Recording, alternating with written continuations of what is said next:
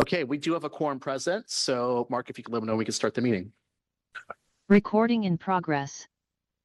Good afternoon. I'd like to call to order this special meeting of the Berkeley City Council for Tuesday, January 23rd, 2024 at 3 PM.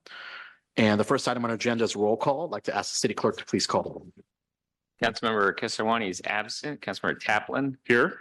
Bartlett is absent. Harrison, Here. Hahn, Present. Wengraf, Present. Humbert, Present. and Mayor Arreguín. Present.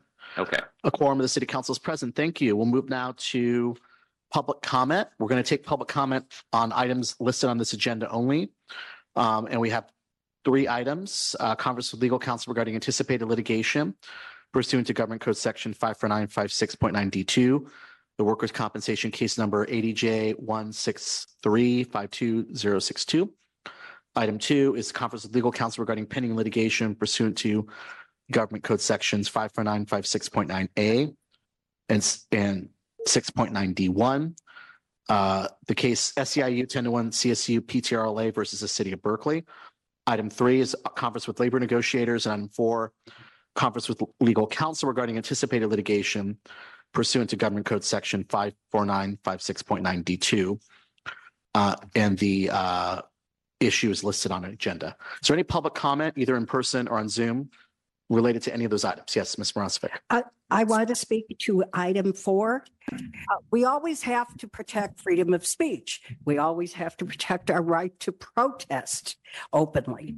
We have to protect our transparency in government. However, I, as I review the letter that you've received, this demand letter, um, it, it- the first thought that came in my mind is be careful what you wish for because it, it presents here that council, in order to conduct their meeting, would have to remove people if they refuse to leave, which is clear that the group uh, in several meetings had refused to leave. Uh, they would have had to be forcibly removed by law enforcement, which would have escalated the situation. And so it seems to me like there is no intent here, and doesn't the Brown Act require intent? That there was no intent to exclude the public by moving to the other room, that in fact, the intent was uh, to continue the meeting, uh, to hold the meeting by Zoom, and to choose the less restrictive alternative rather than have the persons disrupting the meetings forcibly removed.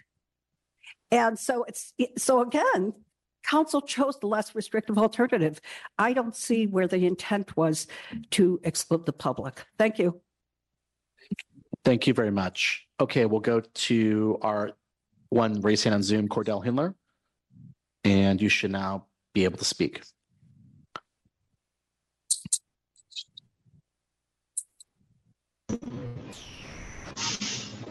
Can you hear okay?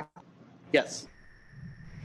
So, uh, good afternoon, or again, uh, committee members. Um, I would like to speak on number, uh, three regarding the, the union. So, as I pointed out last time around, uh, these unions have worked This very guy. hard.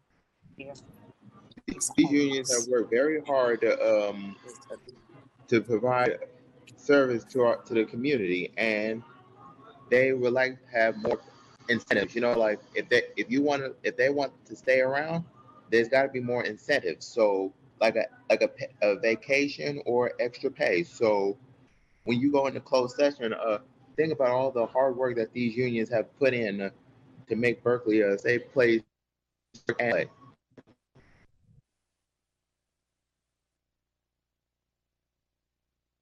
Okay. Um, thank you for your comments. I see we have another um,